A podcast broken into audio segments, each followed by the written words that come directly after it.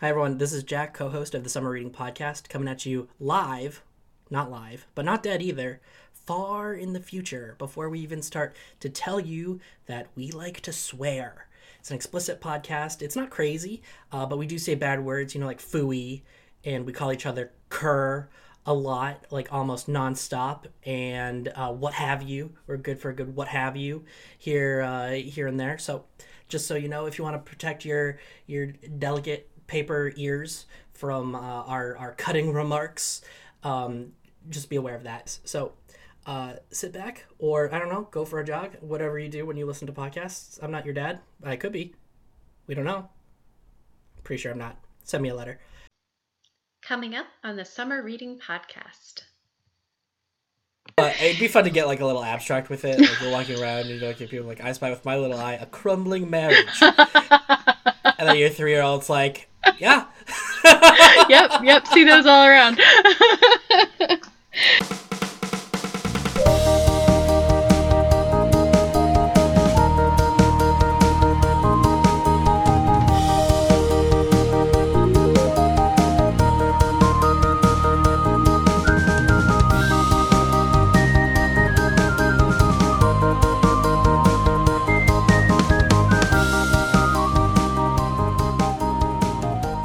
Hello and welcome to the Summer Reading Podcast, the podcast where a professor and a librarian read and review all of the books you were assigned in English class. My name is Jack. I am your professor, and my pronouns are he, him. And my name is Marty. I'm your librarian. My pronouns are she, her. And uh, we are currently joined. we're, we're joined tonight by a, a special little guest. Joined tonight by, by little Miss Lulu um, here, who decided to wake up just before we started recording. Good job, little girl. Um, and tonight, tonight was an interesting situation where we actually spoke for so long that we had to take a break before we came back to actually do the thing we got on the call for. Yeah, you know, it happens. I feel like that's not the first time. this- It's not the. No, I mean, I, don't- I don't know, man. It's the first time in a while for me. Yeah, well, it's the first time that I've gotten to have a, a second drink, um, which is exciting. So we're gonna count that as a win. yeah. Put that, run over to the scoreboard, yeah, Take. yeah. tick. Um, and today we are reading The Book Thief by Marcus Zuzak. Zeus. I don't know. I, I I always thought it was Zusak, but I could be wrong. So let's let's just my- say it that way, and then if he, In my brain, I say Zuzak. I say Zusak as well. So And I doubt this is going to be the first thing that I potentially mispronounce uh, in the next hour. yeah, no, all of the names are. whew. And I took German. I'm still like, oh. Uh, how are you doing tonight, Marty? I'm doing well. Um, yeah, I had a I had a pretty good day. Um, it was pouring rain, so I took the kids to the mall for a little while um, to get us out of the house, and so um, Ben could get some stuff done, and um, and it was really cute. You know, it's like the, I don't know. I feel like Will is like very easy to um, please and entertain at this stage of his life, which is great. Um, because we went to the mall and he doesn't he doesn't ask to like buy anything. He just wants to walk around, and I'm like, cool.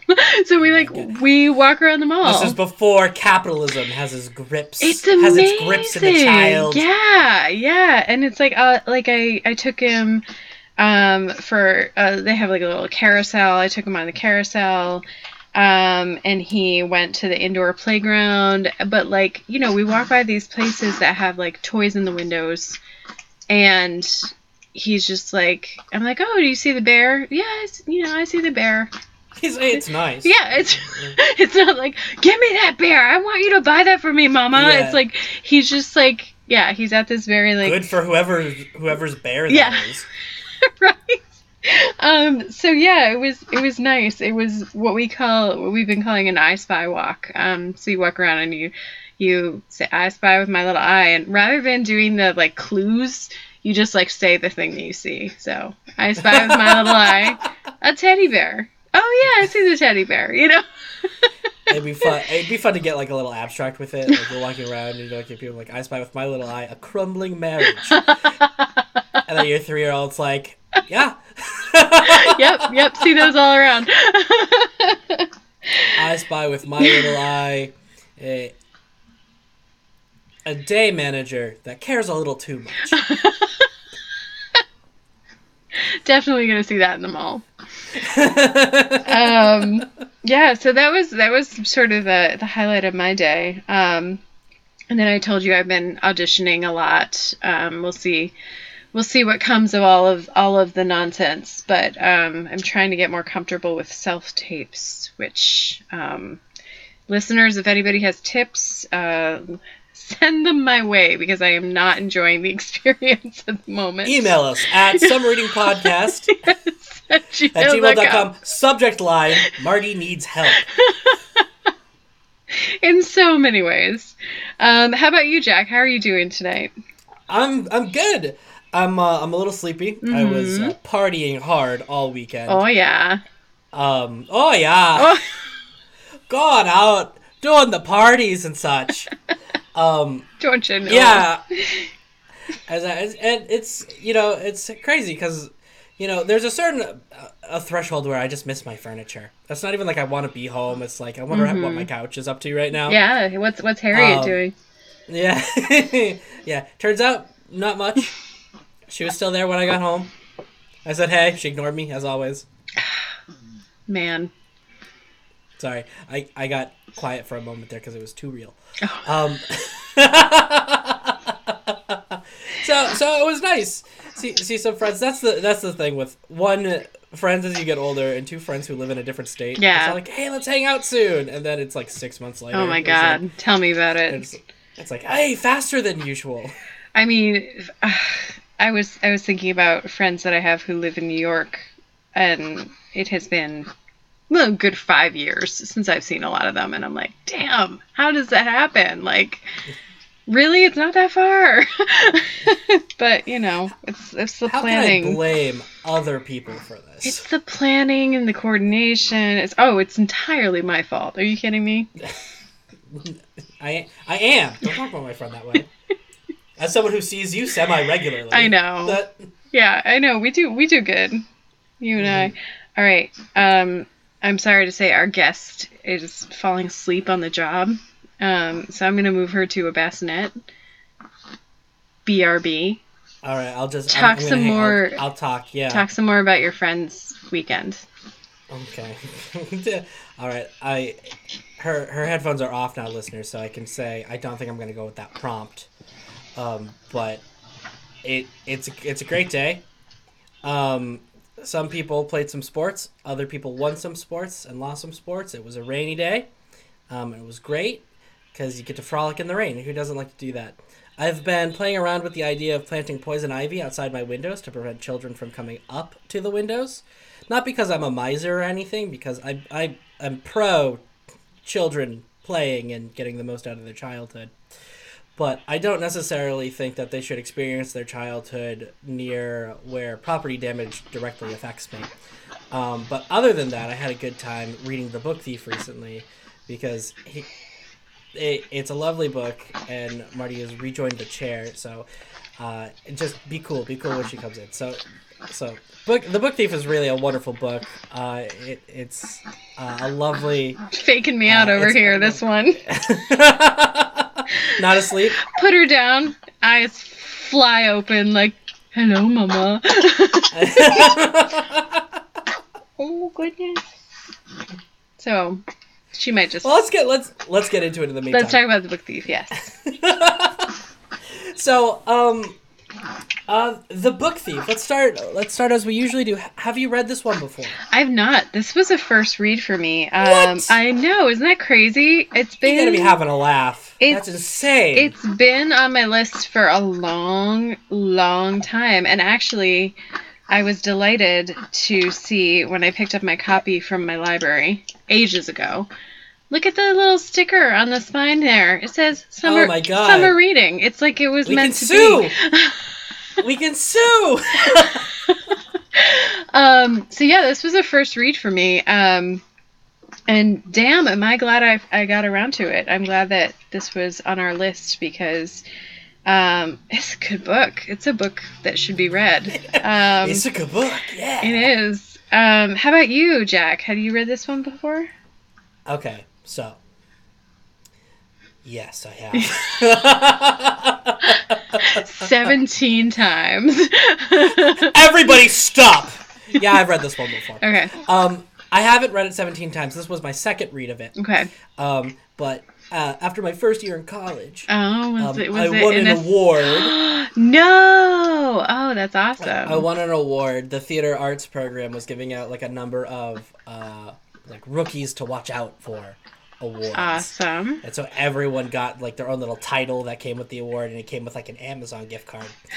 So Okay. they, my title was Mr. Vocab because Because because clearly. I knew uh, specifically I knew what the word Brobdingnagian meant. Okay. Um, well, and, you know, we, we don't have to go into Gulliver's Travels right now.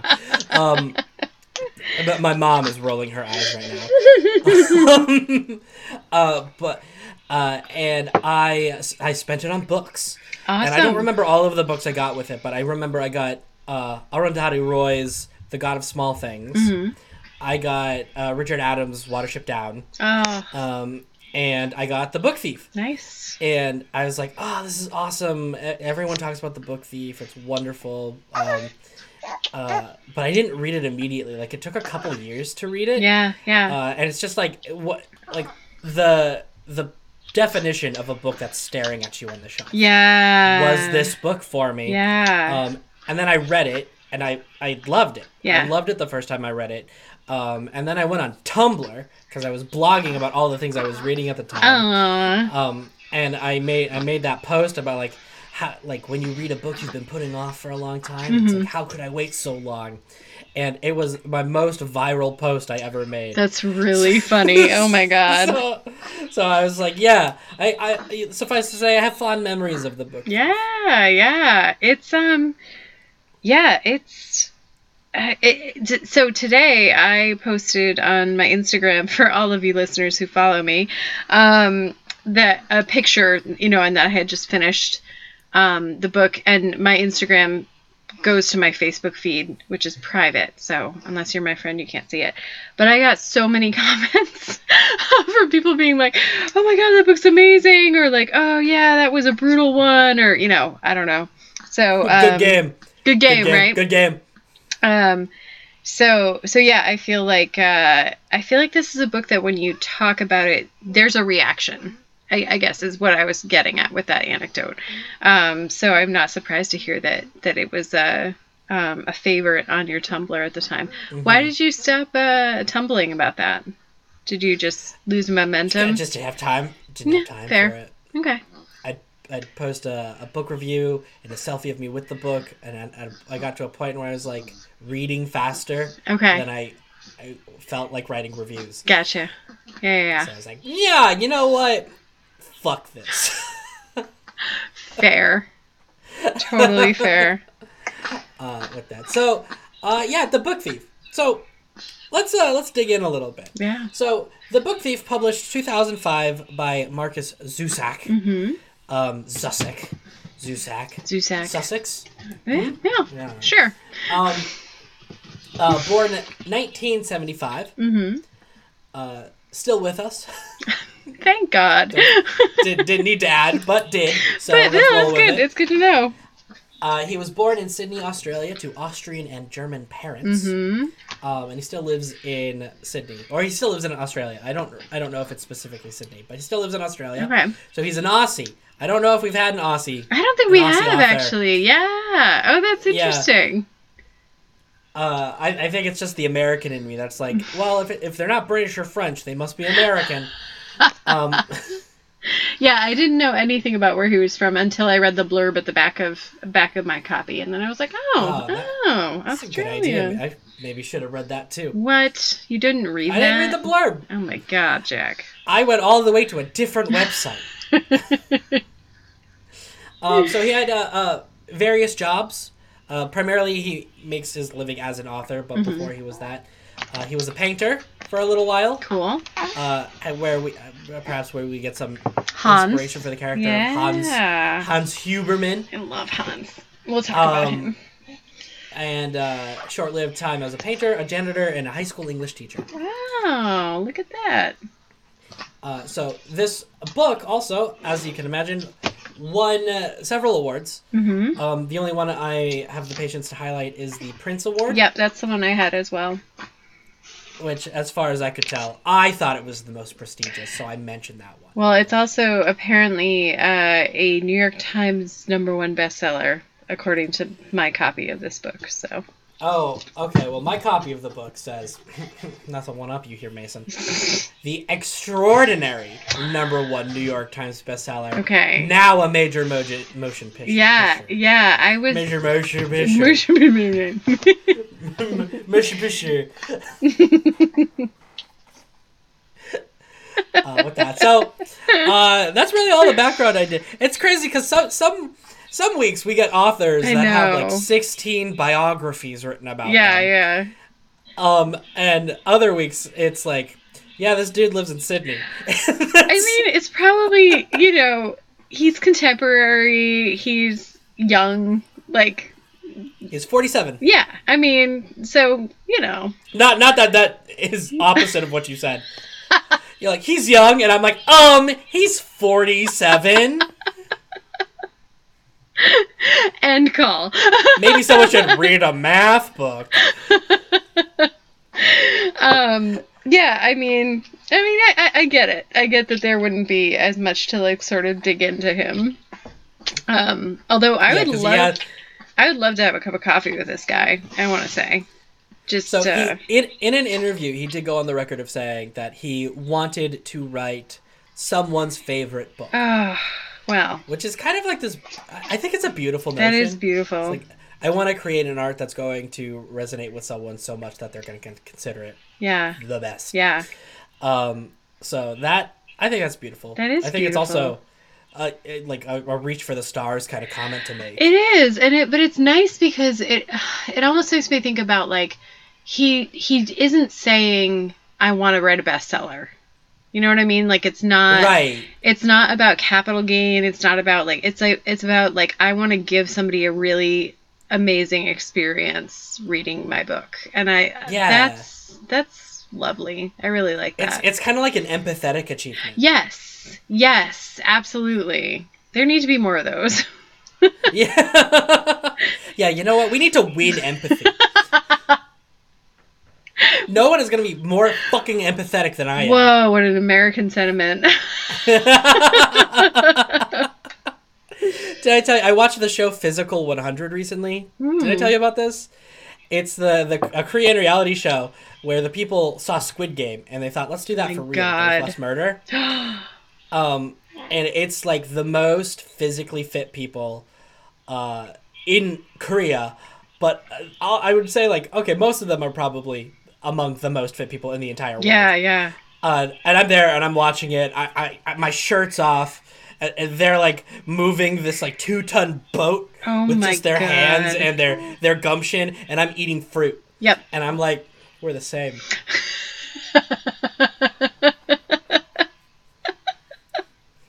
Been there. We're the same. so it's kind of like the book thief when you think about it. That's a really No, good no. segue. yeah, really natural. Oh my really easy God. To it. So, so the book thief, uh, published 2000, 2005. Said that before. Um, but what's this book about? So b- the book is uh, a World War II novel, um, told through the perspective of death. Yeah. Um, Just so fu- fucking baller. I know. I was gonna say so bold. Like I love And- that. Uh, and death death has a kind a kind empathetic and, uh, and desperately human Yes. um, character uh, and it's it's through death's perspective of this young girl named Liesel mm-hmm. so I didn't see the movie No. I think I think it's Lies- Liesel Oh yeah, That's Liesel. don't come at me um, it's Lisel um, uh, Liesel she's traveling with her mother and brother uh, to Molching um, I think it's actually Mole King. I think. All right. All right. Okay. Well, where were where were sorry. you? when I Liesel. it's actually Liesel. So, Mole King. The mole. I'm the Mole King. I'm sorry, was Um, such a dick move on my part. The, no, I, I literally do that six times an episode. Uh, and I can hear my mom texting me now. Only six. Um, uh, so to a town that starts with M, and uh, her her brother uh, dies on the way. so awful. um, and her mother's sent away, and so she ends up in foster care of the Hubermanns. mm-hmm. Uh, Rosa huh? Huh? and and Hans. Um, Ro- Rosa, who's this sort of gruff, Yeah. uh, uh, vulgar. Yeah, what do Uh, they, they but- call her wardrobe shaped, which I'm like, oh my god, that's such a boxy. yeah, she's a boxy woman. Boxy. Um, where grumpy but heart in the right place. kind Yeah, yeah. Um, and then uh, Hans, who is I would say more so in the center of this book than Rosa. Oh, he's so lovely. Um, Yeah. But he's, he's wonderful. He's a painter and an, an accordion player. Um, and I think one of the most sympathetic characters Such written a, in the last like, 20 years. Gentle soul. Oh my god. Yeah. He's just so yeah. So it's uh, Liesel's childhood on the rise in Nazi Germany. Yeah. Um, so a number of things happen over this. There's her friendship with the neighborhood boy Rudy Steiner. Mm-hmm. There is the Hubermanns' eventual, uh, eventual harboring of uh, a Jewish man named Max. Max. Yeah. um, and there is the tension between Hans and uh, the Nazi par- party. Yeah. Um, yeah, and that, that's that's kind of all I want to like, Yeah. say. I guess what one other thing that I would add to this is that a central part of this story is Liesel learning to read yes, the literacy, the book and the book thief. and the books becoming um, a means of coping with the the horrors that are part of her life, um, as Mm-hmm. well as as coping with just the horrors of growing up that everybody experiences, because she is at this really really difficult stage in life. She, I think, at the beginning of the book, she's 11, and by the end of it, she's 14. Um, so like those years in general are difficult um, for a kid um, but then you want to throw world war and you know losing your parents and losing your brother like all of this like loss and turmoil And then the universe gives you a friend and then takes the friend away. yeah right i mean it's just like she goes through so much and the books are really um and finding the love of books and reading and writing um are so central to her development and her story in general Mhm. um and i love i love that she um is labeled by death as the book thief and and Mhm. constantly referred to as oh and then the book thief was here or whatever um Well, in a way, she death recognizes that as a la- label that she gives herself. yeah yeah totally Uh, towards the end, when she she's given the chance to write her own book, and she Mm-hmm. calls it the Book Thief, right and then you're like, roll credits. oh so good Um, so, uh, yeah. So let's uh, can I let's start with death. Can we start with death? please yes yes Um, so, okay. The first thing I want to do is what I do almost uh, an obligation to do so is mention Gabrielle Zevin. Um, of course yeah which is uh, um, there is this moment in the storied life of AJ Fikry where an old Mm. woman brings a book back to the bookstore complaining that it's inappropriate because the narrator is deaf. Oh my And AJ God. Fikry is like, I'm sorry, ma'am. Most people tend to like the book thief. oh my Um, god that's amazing and that was that like it. Felt like such a perfect like oh we're in we're in a bookish world. Yeah yeah yeah yeah for that um and that was one of my first like oh this is it. It's part of culture. Yeah. It's outside of itself yeah yeah. now. that's great. Um and so uh death i always thought was an absolutely brilliant choice. So good. Be- because I, I think that it is an absolute masterstroke to tell the perspective of war mm-hmm. through death. Mm-hmm. So like the whole thing is coated with this funereal paint. Yeah. Um and and it's like wherever you go, death is still with you, Right. Like, throughout throughout this whole story, Right. Um, and then there's the I, I think we're seeing this more and more in pop culture and other forms of media today, where representations of death um, as a kind force Yeah. and Yeah. uh, an empathetic force. Um, and like one of my other go-to examples of that would be Neil Gaiman's The Sandman, Mm, right. where death is this this char- charismatic young uh, woman or coded to be a woman um, who, who is just like very friendly it's like this is already hard enough Yeah. when you die you you want a friend Right. Right. Um, yeah. so uh, I, I think it's absolutely brilliant because honestly, if you wanted to do the story in a first person narration, but you wanted that first person character to be everywhere in World War II, there's almost no better It's perfect. yes. yeah no no better thing to use because then I, it, it made me think like it, it, it made me wonder if that came first in like the process of creating this book if if it was like i want to tell a story of, of world war ii through the perspective of death That is um, fascinating. Yeah. what story do we do in there um, but then like like so i go back to that but i always feel like it's kind of unfair because the story itself is so beautiful and Right. deliberate Right. I feel like uh, the only reason I'm, I'm opening the book and looking at it now because I feel like I did read something about how he came to write this, but I'm not going to look at it at the moment because I think we should just have a conversation instead of me nerding out and trying to find the spot in the interview. um, but no, I I really I, I wrote down death as narrator, and I just wrote th- down how powerful it is, and how um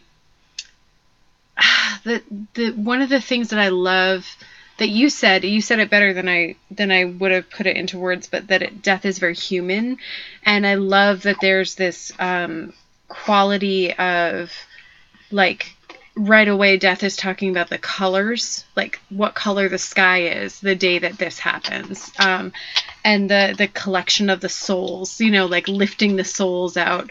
Um, it's just there's so much um, there's magic but there's also like concrete imagery. Um, and they're both sort of interwoven into the way death talks about this book and narrates the story.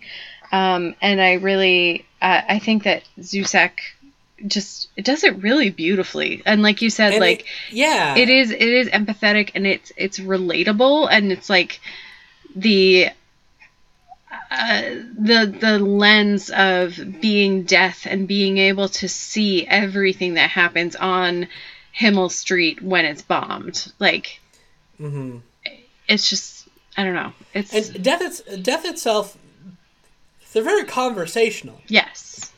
I, it, throughout most of the book as Yeah. if death sitting you down and telling telling you obviously telling you the story. It's a it's a poor Right. choice of words but um like you're sitting down with a bud mm-hmm. this this happened this happened then. Right. Um and, and I, I don't think oh and it's not I, I don't think it's cocky or overbearing. No no I Um, totally so- agree. I, I often compare the book thief De- death's narration um, to lemony snicket's narration. Mm, as as a character that is closely interconnected with the events and also somewhat removed from the events. Okay so like death has a job to do Yeah. in world war ii Yeah. which is to collect the people who are dead right right um, and lemony snicket has a job which is to report on the lives of the baudelaire children right right um, but death isn't affecting the story Yes. much except maybe like when death collects the book and then tells lisa like um, towards the end um, but they're so personal and so integral to the story despite the fact that their direct influence on the story is highly limited. Mm-hmm. um, in a way that i think is very satisfying because you have a, a narrator you have a narrator who is invested in the events that are going on Right. but also um, they only have one task.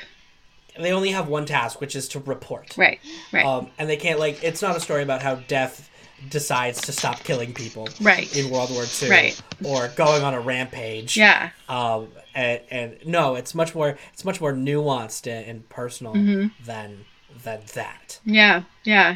And it's interesting too because it's it's talking about death. Death is both emotional but also functional. Right? Like I mean, Mhm. it's it's this is a function of war or this is not function, a product of war.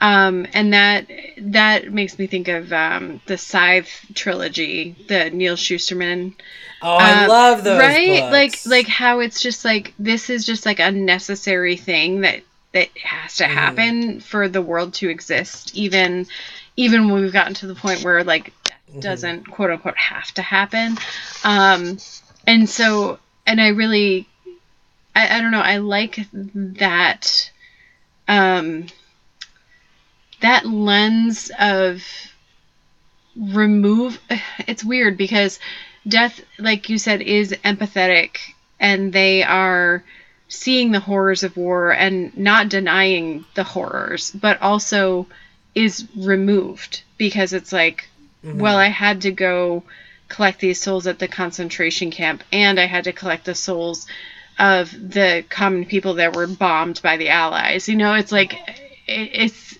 it's a um uh i don't know it's like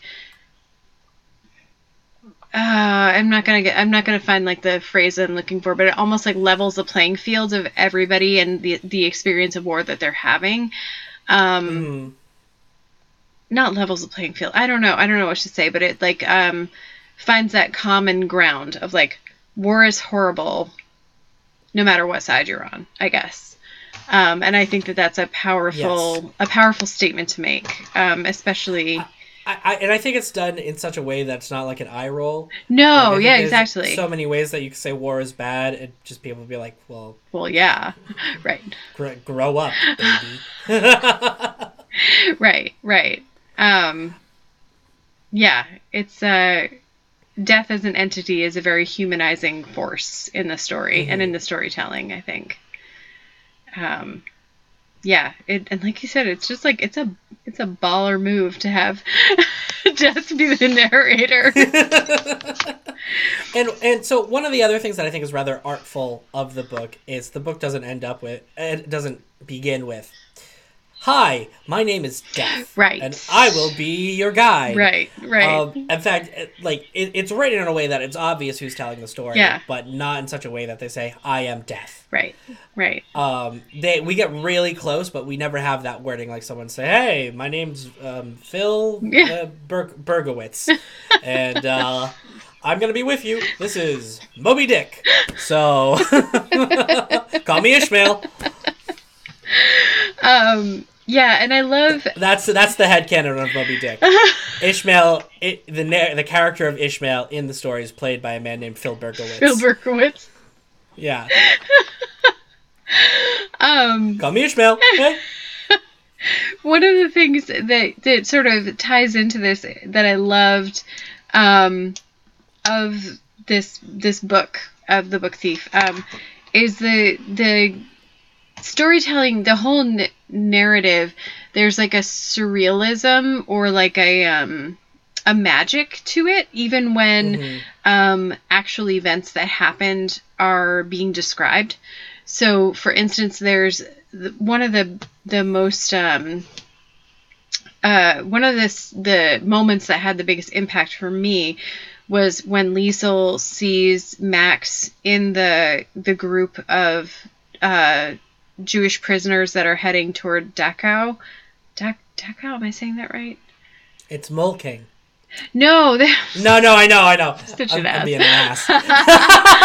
um when she sees him in the crowd and she she like runs in and and is talking to him and trying to um, connect with him again um, Mhm. the way that it's described is like there's nothing it's not a narrative of specifics it's not like she grabbed his hand and then they looked at each other and then it's all Mhm. very um, it's much more abstract and much more um, uh, magical is a word that comes to mind, but I think that's wrong. It's like There's like a floatiness. yes, it's like il- illusory or something like that. Like it just it like nothing is concrete, um, and it lets you, as the reader, kind of fill in the gaps but also read it with a magical lens, I guess, or like a um a floaty lens. I like floaty. That's good.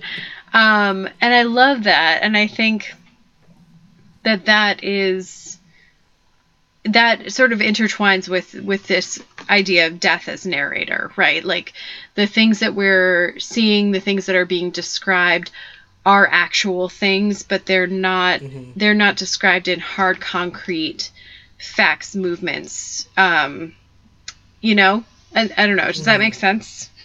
Um what if I was like, no, not at all. no, it doesn't we make are sense. gonna.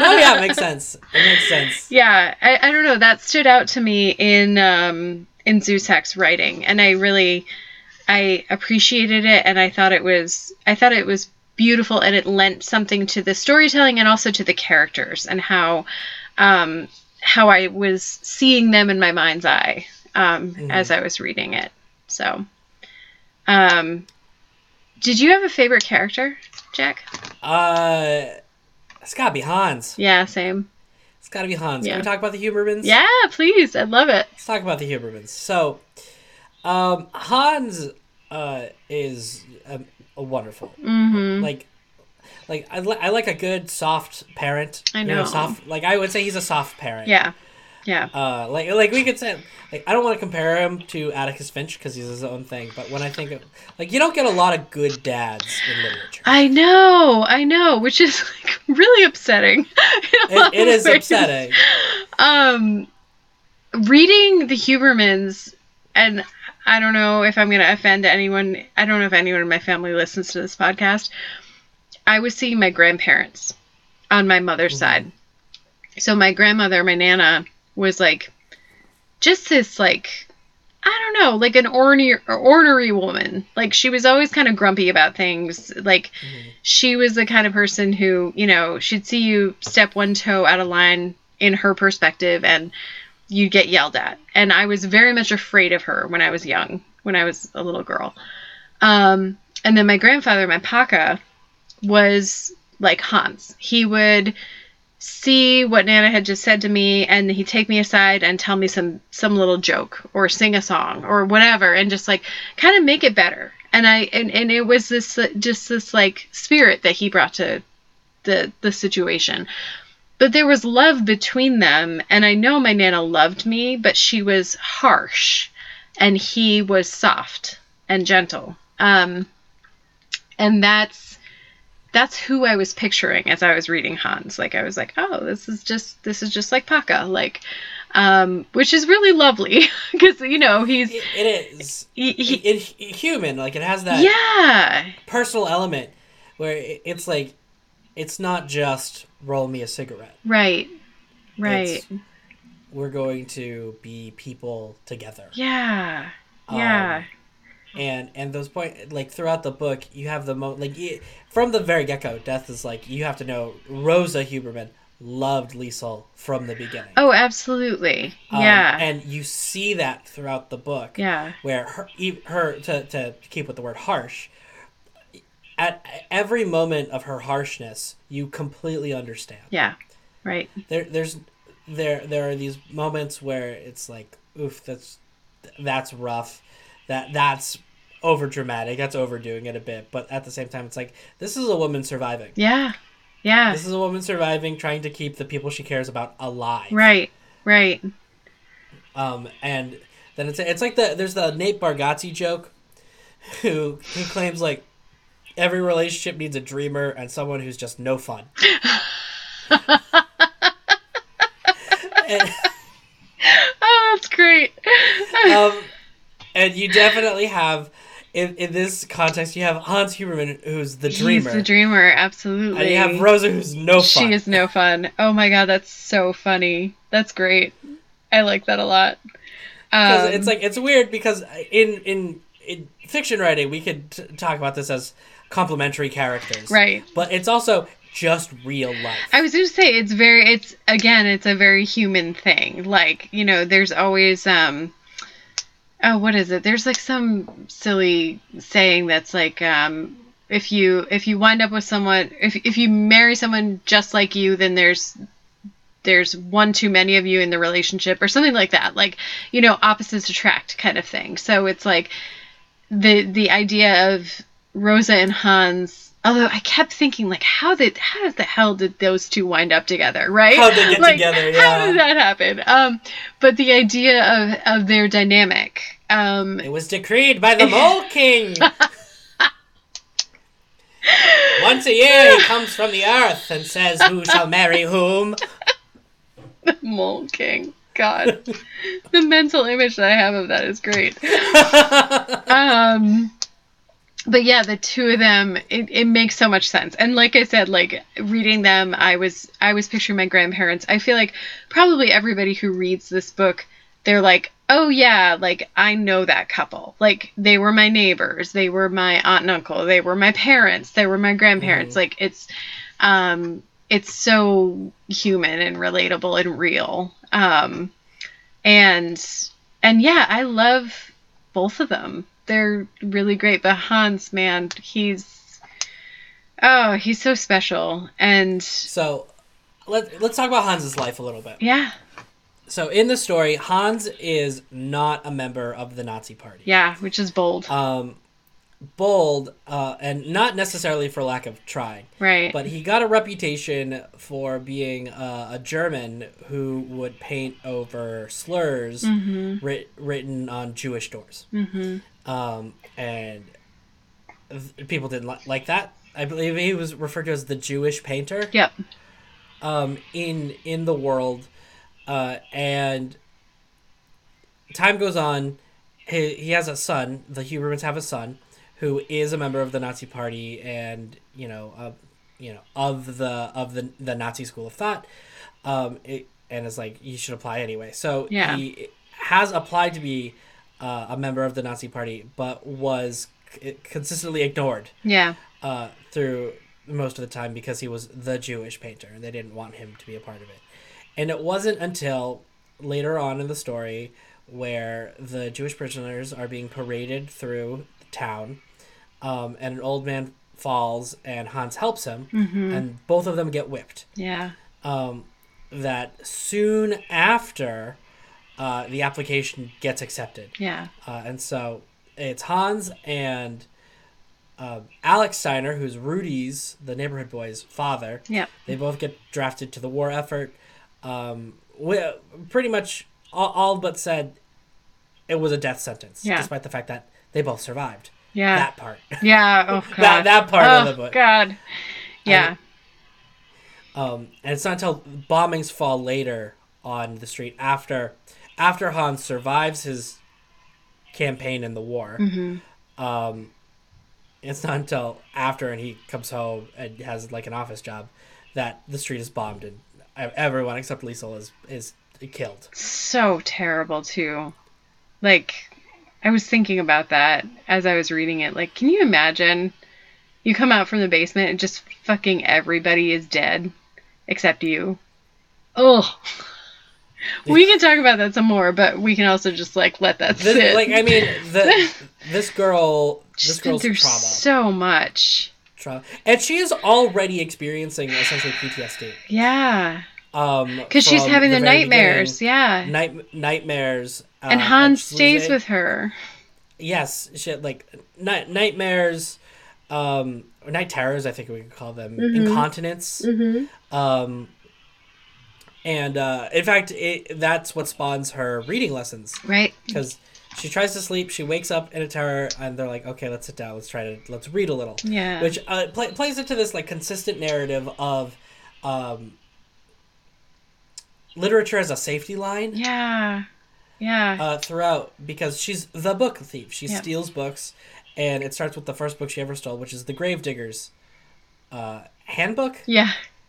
And I, I love that when she pulls that out from under her mattress and shows it to Hans, he's like, Really? Like, this is what you want to read? This one, And she's like, Yeah. And he just, just like, Okay. And he goes with it. It's just like, they're so, they're so beautiful. Like, I don't know. As a parent, I look at that and I'm like, I hope I can have that, that equanimity to be like, okay, you want to read this thing that looks insane to me, but it means something to you and it's going to bring comfort to you. That's all that matters, right? Like, Yeah, it, it, it like it means something to Yeah. her, and she has no context for why it itself is specifically strange. right, right. Um, and I think that is something that Hans is able to identify Yeah, yeah, and be like, yeah, this is, it's weird, but fucking, what is it? right. Exactly. Like, it means something to you in the same way that, like, the accordion means something to him because of his, you know, pr- people probably look at it and they're like, oh, whatever, it's an instrument. But he's like, no, this is like a symbol of the man that saved my life in World War One. This is why this accordion means so much to me. Um, And and the accordion is, uh, in some respects, a fiscal, uh, financial yeah, lifeline. yeah, totally. It's like uh, painting doesn't work out. He He goes and he's plays. not, he's he's not bad at the accordion. right, right. I think a town can't hate anything more than a bad accordion player. I mean, yeah, it's um, school districts, uh, water lines, accordion players. that's right. It's definitely the, the order of operations there. Yeah, no, I think I think the mayor of Lowell ran on that platform. Oh yeah, okay. Yeah. Scho-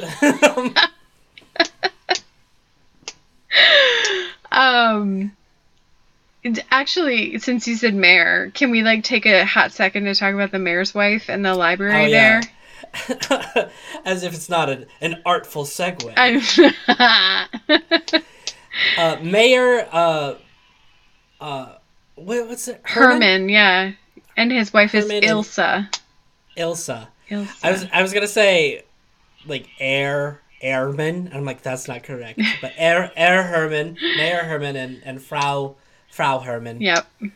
Um, the the well-to-do these well-to-do people in, in charge of the town. Yeah. Um, and I find Ilsa to be a tragic, tragic figure. Oh, she is. Yeah. She and and deeply lonely. Yeah, oh my god, yes. Yeah, and that that especially comes to light when not when she starts inviting Liesel in to read with, you know, to read her books, but when she essentially invites her to come and steal.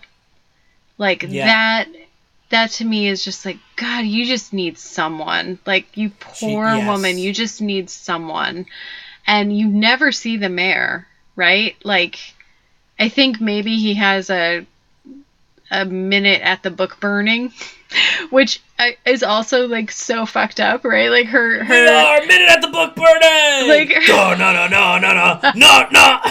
her husband is like in charge of orchestrating these book burnings, and she has this beautiful library that means so much to her, and so much more because her son used to read with her, and her son is dead. Um, and then Liesel comes into her life, and she doesn't really know how to connect with Liesel because she's so damaged. Um, and then when that connection falls apart because the washing is no longer taken in by um, by the mayor and his wife, and Liesel like essentially loses her shit on Ilsa, um, and I don't know. It just it is. It's so sad, but it's also so. Um, it's again. It's one of those things. It's like it's tragic and it's beautiful. It's I on Instagram I called it brutalful because this book is brutal but also beautiful. um, because you know there's this moment where where Liesel calls out the mayor's wife. She's like, you know what, like you're rich and sure you can sit around and wallow in your grief but like i'm starving and you just took my a lifeline away by by taking uh your business away from my mom's side hustle essentially um and that My mom's a weird, weird choice for Zusak to use that direct language. uh um, yeah and- yeah And, referring to he definitely your said side a- hustle yeah as a side hustle. uh, but yes, you're absolutely right. You're absolutely right. Um, it's just this this woman who's like forgotten how to be. yeah Um, She she's forgotten how to lives make in those her connections. lives in her bathrobe and her fluffy hair.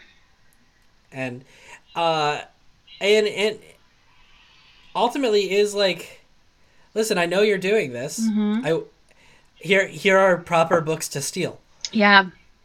and it's like here take this dictionary here take this notebook and Yep. you know pen Yep. uh and and uh, make something of of the, the literature it's like a woman who has no idea what she has to give Right. trying to give Right. um And then by the end of the story, she knows all that she can give because she's the one who comes and finds Liesel and and they take her in and takes her in. Yeah. when every everything When, everyone, else is dead. Exactly. when everyone else is dead, there's always someone else. Yep. Yep. Ooh, that's a good one, Jack. It's just well, that's the book. Yeah. Yeah. Is that not the book? No, it is. Um, all right. Can I talk about World War II? fiction? sure. Yes. I'm sick of it. I actually I was gonna say this book reminded me um a bit of um All the Light We Cannot See. oh right, that is a book I read recently. Yeah, which I I really enjoyed that book too. And the, the I think the only reason that it the two resonated with me in the same way is because you do have that um, perspective of children who are growing up having to be members of Hitler Youth. Um, you know, having this be th- this is their world that they have to hide like in order to survive they have to heil Mhm. Hitler, right? Like and that's something Mhm. that I think I know there was definitely a point in my life where I would look at history books and say like, "Oh my god, I can't believe these kids joined Hitler Youth." You know, like how could they? That's so terrible. As if they had a choice. Exactly, Yeah, like as if they had a choice. And that's what I think books that highlight the fact that like no, this was like th- this was what they had to do in order to live, in order to survive. And you see in this storytelling how risky it is even for a kid like Rudy when he Mhm. when he does the um thing where he pretends that he's Jesse Owens so he paints the himself Jesse Owens incident. yeah, so he paints himself with coal, and his dad is like, Holy shit, you cannot do that. Like, you cannot be looking up to an, a, a black man. Like, that is not, it's not okay. Your blonde hair and blue eyes are safe, and you need to stay safe. And that's like, it's so, I don't know, it's just so, um, it has such an impact to read something like that. Um, and Mhm. it puts that whole world that they're living in into context for you you know a- as the reader i think um I think it's in, in vogue now, mhm. or contemporarily speaking. So I'll go back even thirty years. Uh, when writing about fascism from the inside, to talk about how fascism fucks over everybody. yeah um, even the people who are perpetrating the fascism, right right um, and the sort of the strictures that lie therein. hmm Um, so, like, e- uh, with characters like Rudy Steiner, Hans Hubermann, who are just trying to live their lives, hmm uh, but can't do that apolitically, hmm and how clearly they get screwed over. right right Um, that said, uh, there is a. I, I recently read um, The Whalebone Theater by Joanna Quinn. oh yeah Um, I thought it was a fine. I thought it was a fine book. hmm Um, very. It felt very Downton Abbey. Yes Um, i remember ev- you telling every me that time, Every time a war era British family saga, it like enters, yeah, the zeitgeist. Um, it's like oh, it's like Downton Abbey.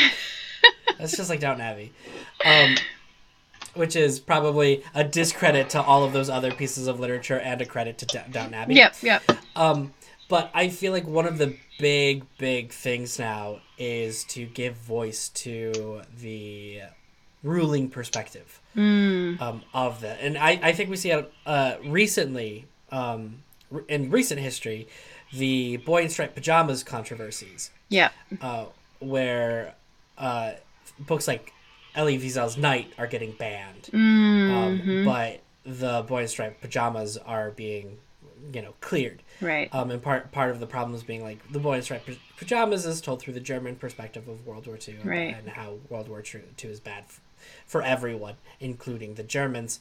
Um, but you have uh, a book told through the perspective of uh, the, uh, the Jewish perspective of Elie Wie- Wiesel, um, and that book gets banned because it's quote unquote inappropriate. right. Um, so I I have very little patience now for new novels about uh, World War II that don't have a central understanding of what it meant for Jewish people. Yeah. Yeah. Um, and like this is something that I don't necessarily feel with the Book Thief because I still think it's just such a spectacular book. But at the, sa- at the same time, it's like through the German perspective. Yeah. Yeah. Uh, it's through the German perspective. We have Max, and we have Max's perspective, and that's sort of one of the things that uh, releases that that tension for me now.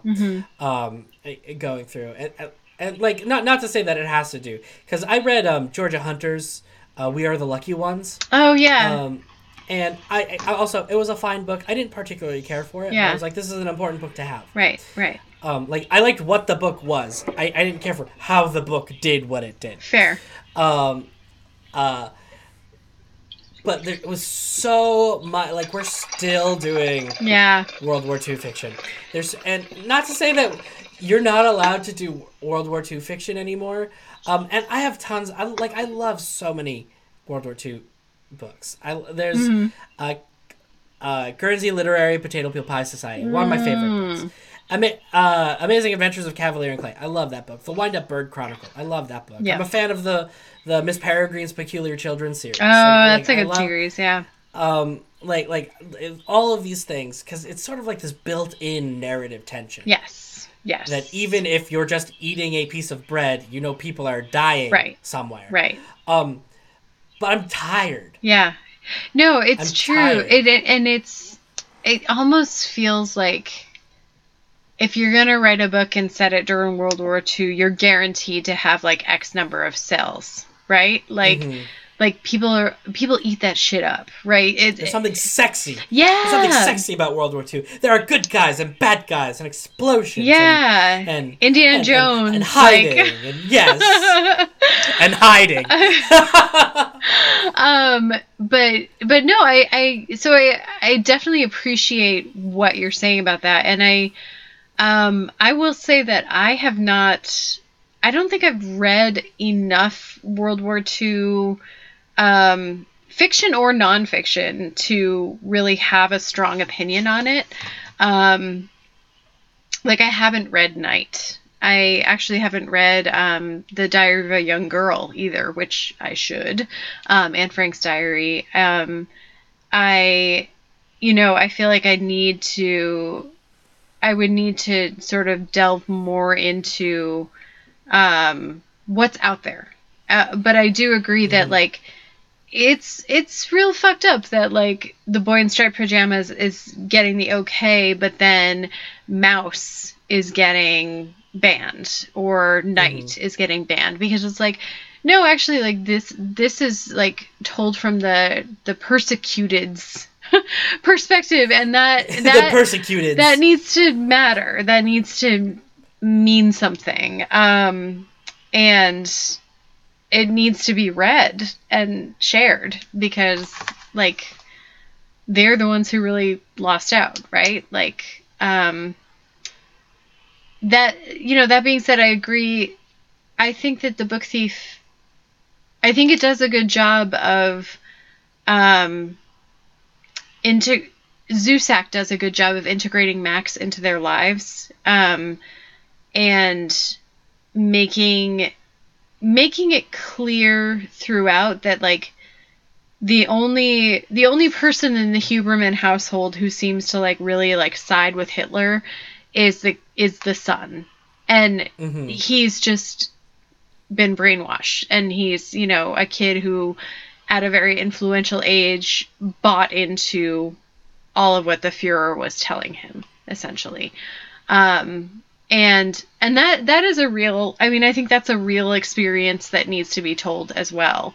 Um, but but I think that the having Max be so present and so central and so important to Liesel. Um, you know, she she loves him and she really um, goes out of her way to think about him and to to worry about him and to want him to be okay and you know to even risk her own safety to to go and Mhm. connect with him that one last time that they're that they well that's not the last time that they see each other but that time that they see each other where she's really she's really risking her safety by running to him um, Mhm. and she gets whipped for it. Um, and i think um, so i think that i think that zusak does a good job of weaving that side of the story into into the narrative. Um, and i understand why he's writing about it from the german perspective because i think he's writing about, about it based on the stories that his parents related to him because his parents were german and austrian correct Yep. yeah. Um but but no i mean you raise a really good point. There there there's a lot out there that's like oh historical fiction told from the german perspective. Look at how bad they had it during world war ii and it's like oh hmm. Yes. yes. And- and let's let's talk about the um yeah the the six million deaths that should never have happened. Um Yeah. yeah. Um, and are still ongoing. yeah yeah day and age. right yeah Uh, uh, the damnedest thing, Marty. Uh, it's time for rabbits. No, it's not. I have so It much more to say. No, I mean I could talk. Do, I could talk about we'll this probably book. come back. We'll probably come back to the book thieves in the yeah, future. I could talk about this book for like five hours. It really, really, Yeah. it had an impact. We'll come back. We'll talk about all about Rudy. Can we talk about just? I just have to put out there. So, like, let- all right, let's get I Rudy just, in. I, I know it's okay. I, I wasn't even going to say something about Rudy. I wrote this down um, because I freaking love that Max painted over the pages of Mein Kampf to write his own story. I Yes. thought that that was like the most oh, we have to talk about. You're it right. was so beautiful. And especially in a book that's all about loving books.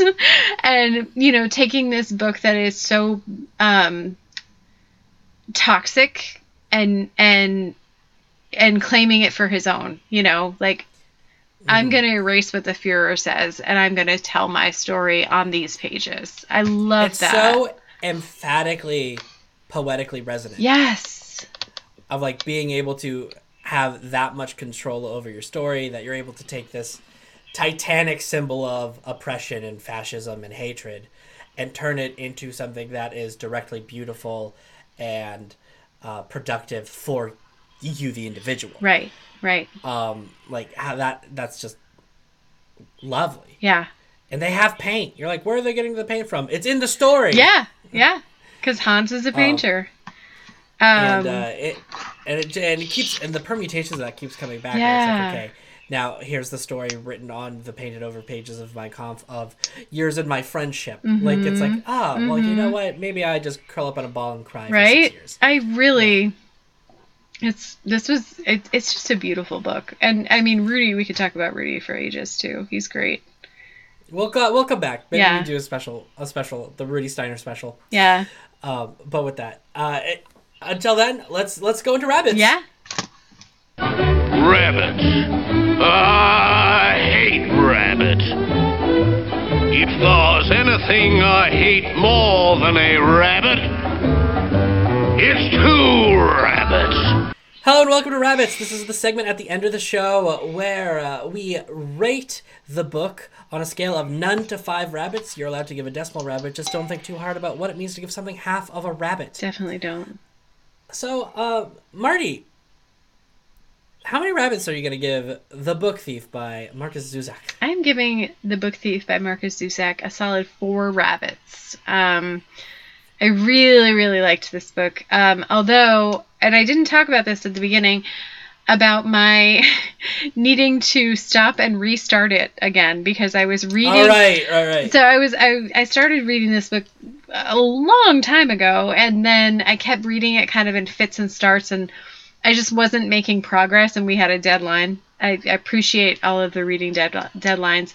So I went back and restarted it, and then I really churned through. Um, but I I love the story. I think it's really like a such a unique narrative, um, uh, and just beautiful imagery. Um, the magical realism is totally my jam. Um, the characters are really golden, well-rounded people, um, and that means so much, um, especially in this book that's, I think, often sort of pitched to like a high school YA teen crowd um, because mm-hmm. of the characters' ages.